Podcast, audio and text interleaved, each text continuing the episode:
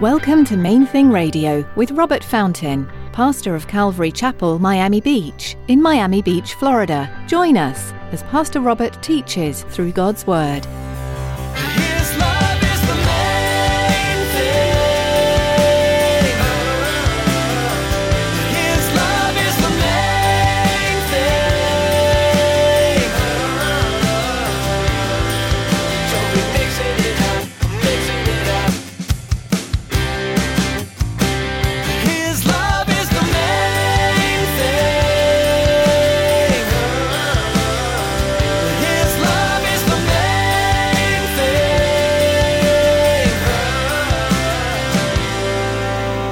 Word koinonia, it meant something more along the lines of like two brothers that have been in a war together.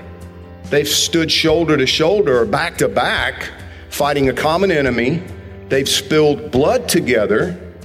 They've struggled together. They've suffered together. And they have learned together that they can depend on each other. And that's the kind of trust level that God intends His church to display toward each other. But in the scripture passage that Pastor Robert's teaching from, the early church was still figuring those things out. They did, however, have the framework for this new society given to them by Jesus. You'll hear about that today. Stick around after today's message from Pastor Robert. I have quite a bit of information that I'd like to share with you. Our web address, podcast subscription information, and our contact information. Now, here's Pastor Robert in the book of Acts, chapter 2, as he continues his message, continuing in Koinonia.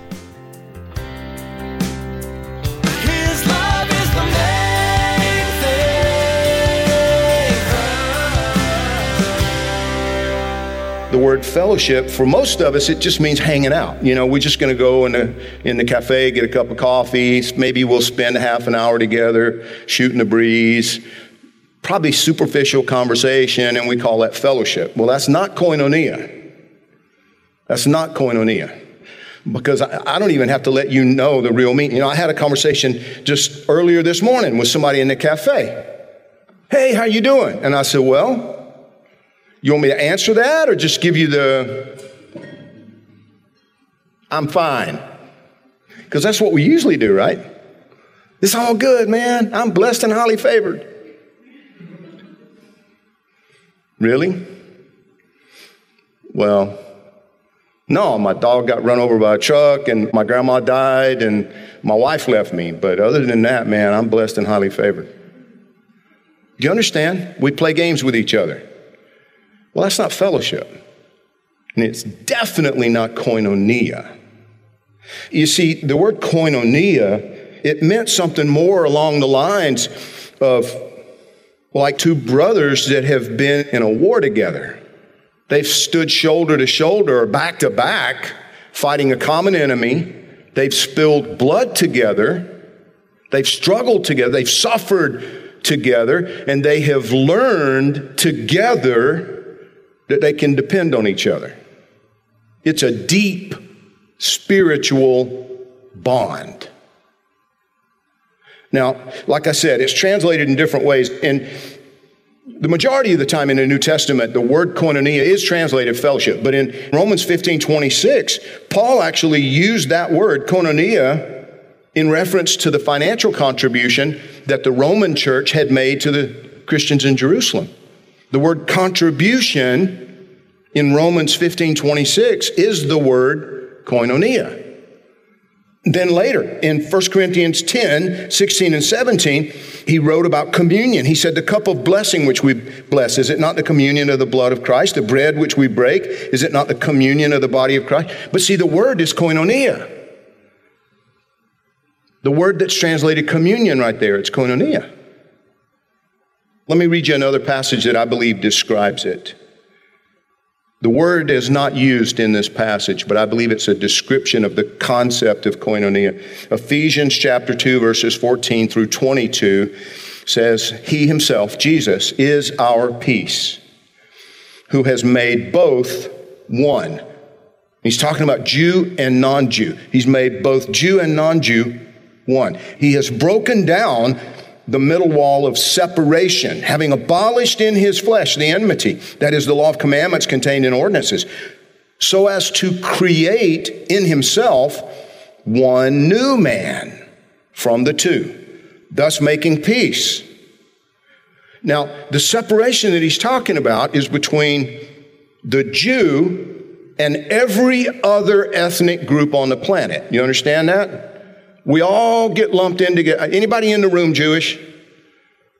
Anybody?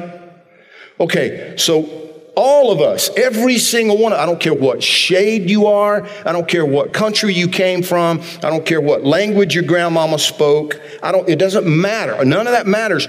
He said all the rest of us are lumped into that one category, and we've been made one with the Jews. That's what he's saying right there. That's what the Bible says.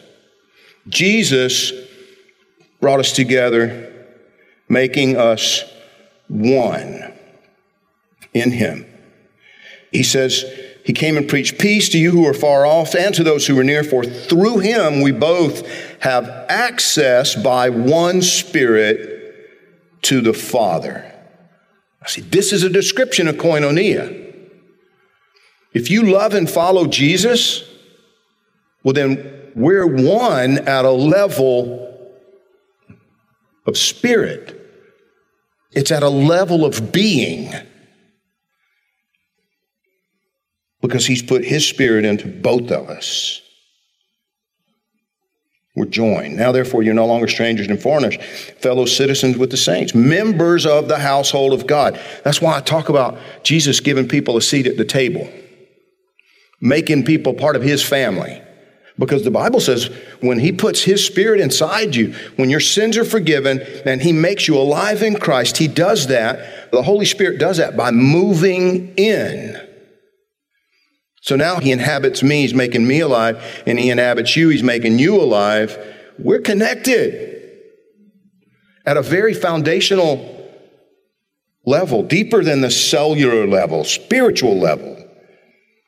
He says, Your fellow citizens are with the saints, members of the household of God, having been built on the foundation of the apostles and prophets, Jesus Christ Himself being the chief cornerstone, in whom the whole building, being fitted together, grows into a holy temple in the Lord, in whom you also are being built together for a dwelling place of God in the Spirit. You and I are being built together, he says koinonia. Activity number three that I want you to notice from verse 42 there, Acts 2.42, it says the believers were spending time together every day breaking bread. Again, verse 46 says they were going from house to house. They were breaking bread together. You see, they had koinonia at the level of the Spirit, and it made them want the fellowship. It made them want to break bread together. They needed to share some meals. They needed time with other believers. They wanted connection. People can be taught in classrooms, but koinonia is not going to happen in a classroom. Real discipleship is not going to happen in a classroom. Not unless you bring in like a truckload of pizza, and then maybe. Seriously, because when people have a meal together, when you actually sit down together, whether it's on a blanket at the beach or in the park at a picnic table, back here in the cafe or in a restaurant or whatever, when you sit down on a regular basis and have meals together, the facades come apart. They come apart. It doesn't take very long when you start sharing meals together. For that unconscious wall that we all kind of put up between ourselves and other people, it begins to crumble when you start breaking bread together, especially if you do it in the person's home. You understand? I don't bring many people into my house, invite people over. Never have. There are a couple of reasons for that. Our house is tiny. We don't have a kitchen table. It's not big enough for a kitchen table. With the grandkids, Elizabeth got one of these little you know, like a card table kind of a thing for toddlers. It's like that big with a couple of little toddler chairs because we haven't had a kitchen table, dining table, whatever you want to call it. We haven't had that for 20 years. The house is tiny, there's no room for it. That's one reason. The other reason is, to be quite honest, I don't want everybody in the whole world to know where I live.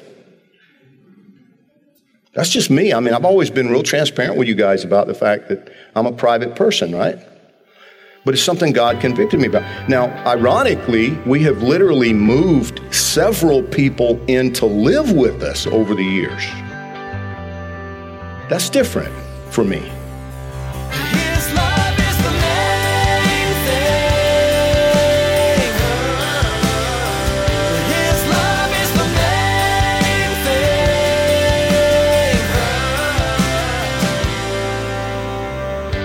We're so glad you tuned in today for Pastor Robert's message in the book of Acts. If you'd like to hear today's teaching again or learn more about Main Thing Radio, visit our website at mainthingradio.com. Before our time with you is through for the day, we'd like to take a moment and ask you to consider partnering with us here at Main Thing Radio. Would you commit to praying for us each time you tune in? As we continue to produce programs to spread the good news of the gospel, we know the enemy won't be happy. We'd appreciate your prayers for protection and guidance in all we do. Would you also pray for your fellow listeners too, that each one would allow Jesus to speak truth into their heart? We have one more way you can support us in what we're doing here at Main Thing Radio, and David's here with the details. We all know it's vitally important to support the local church, a place we call home. But it's also very important to support missionaries. Have you ever considered that Main Thing Radio is missionary work? It is. We need your support to continue to share God's Word over the airwaves. Please prayerfully consider financially supporting Main Thing Radio. For more information, visit mainthingradio.com and click on the donate button. Thanks, David, and thank you for joining us today. Tune in next time for another look at the Book of Acts, right here on Main Thing Radio.